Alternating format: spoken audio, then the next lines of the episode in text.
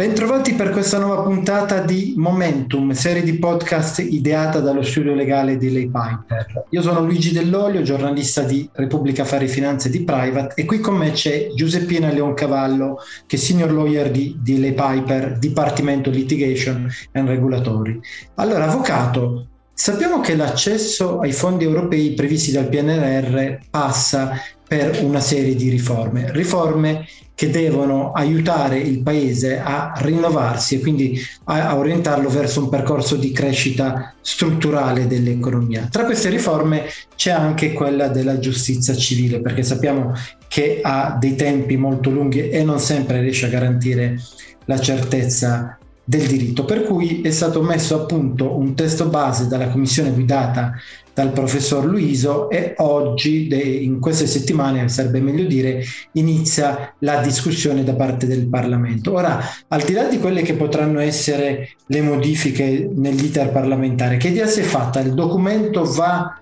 nella direzione auspicata o no? Salve, bentrovati. E vengo alla sua domanda. Al di là delle concrete proposte di modifica del codice di procedura civile e quindi del processo in tutti i suoi gradi, addirittura della fase pregiudiziale della mediazione, oltre che di taluni principi ed eccezioni che caratterizzano il giudizio civile, la Commissione parte da una convinzione di fondo, ovvero che non sia necessario modificare l'attuale scansione temporale del processo civile, soprattutto quello di primo grado che invece è stato da sempre preso di mira quando si è discusso di snellire il processo. E quindi ad esempio i termini per le memorie istruttorie eh, che invece proprio ad avviso della Commissione Luiso eh, parrebbero già efficienti così come sono. Si ritiene invece di intervenire su altri due aspetti, cioè quella che è la fase antecedente al processo, eh, che è la mediazione, quindi della definizione stragiudiziale della lite, che deve rappresentare un filtro all'accesso alla giustizia e per altro verso si insiste molto sull'organizzazione interna del Tribunale, la cui inefficienza dipenderebbe principalmente da un numero di magistrati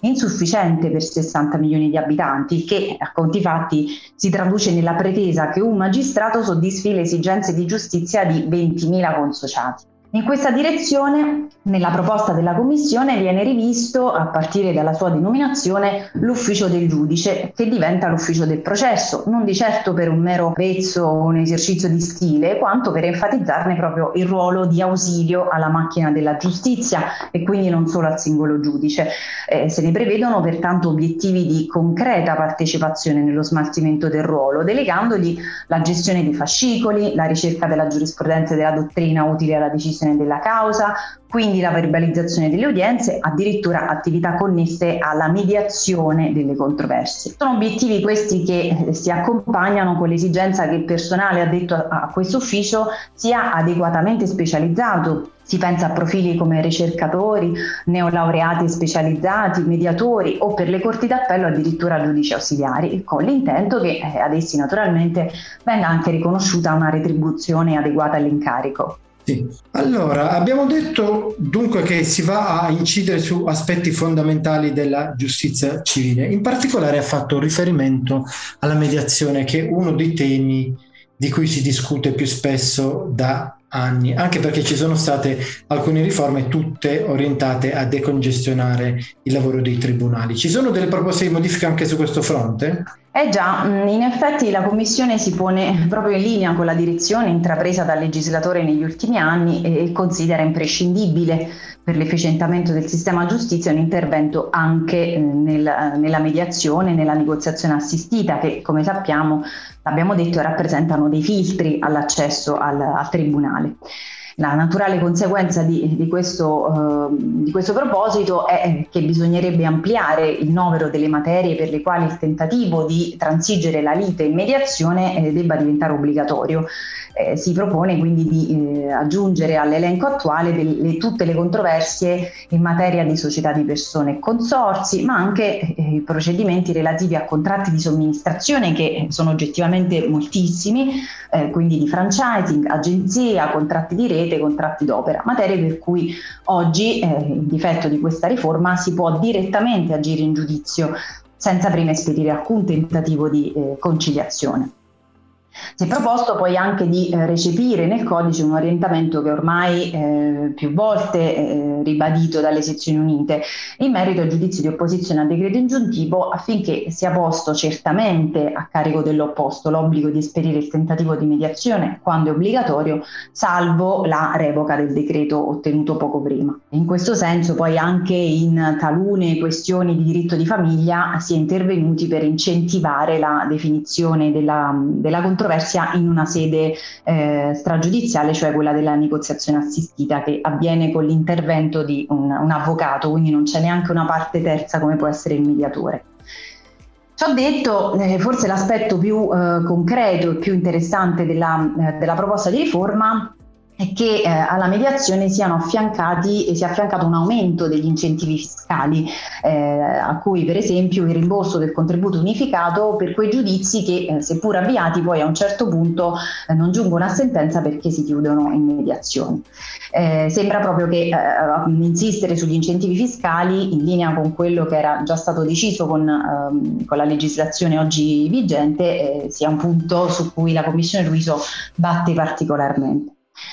Anche da un punto di vista procedurale, naturalmente si è proposto di modificare l'incontro di mediazione al quale eh, si insiste che sia presente personalmente la parte che ha naturalmente il più ampio potere eh, immaginabile sulla negoziazione della controversia, senza cioè la possibilità di delegare un avvocato o un altro soggetto a rappresentarla con i limiti eh, di, di una delega. Eh, e poi altro aspetto insomma, che può essere eh, interessante è che eh, si anticipa una, una, fase diciamo, istruttoria che oggi è tipica del, del processo alla mediazione con la, con la, figura del CTM, cioè un consulente tecnico di mediazione che possa già in questa fase risolvere dei nodi di natura tecnica. Quindi abbiamo detto l'ufficio del giudice diventa ufficio del processo, si innova profondamente la disciplina della mediazione. Quali sono le altre proposte di modifiche, almeno quelle più importanti?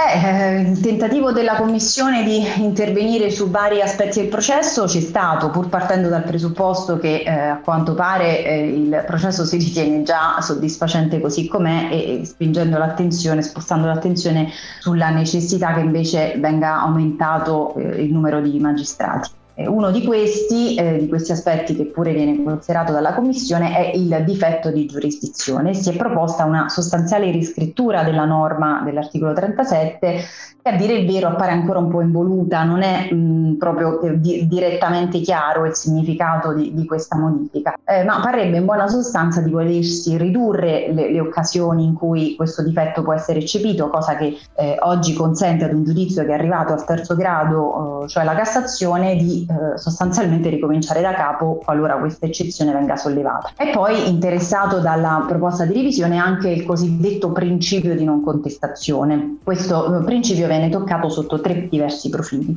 Il primo è eh, quello per alcuni tipi di controversie ehm, in cui si prevede un termine di decadenza da queste contestazioni entro il primo scritto eh, utile all'eccezione in particolare eh, per il convenuto che queste contestazioni siano svolte solo con la prima memoria che questo deposita. Il secondo aspetto è che la contumacia, cioè quando una parte non presenta, non si difende in giudizio, non si presenta in giudizio, la sua assenza implica la non contestazione di tutti i fatti che sono dedotti dall'altra parte. E infine che la non contestazione valga anche per quelle ordinanze ingiunzione che possono essere assunte dal giudice di fronte ad una scarsa o assente appunto contestazione della debenza di una somma di denaro. Infine la Commissione eh, recepisce un principio ormai fortemente condiviso da anni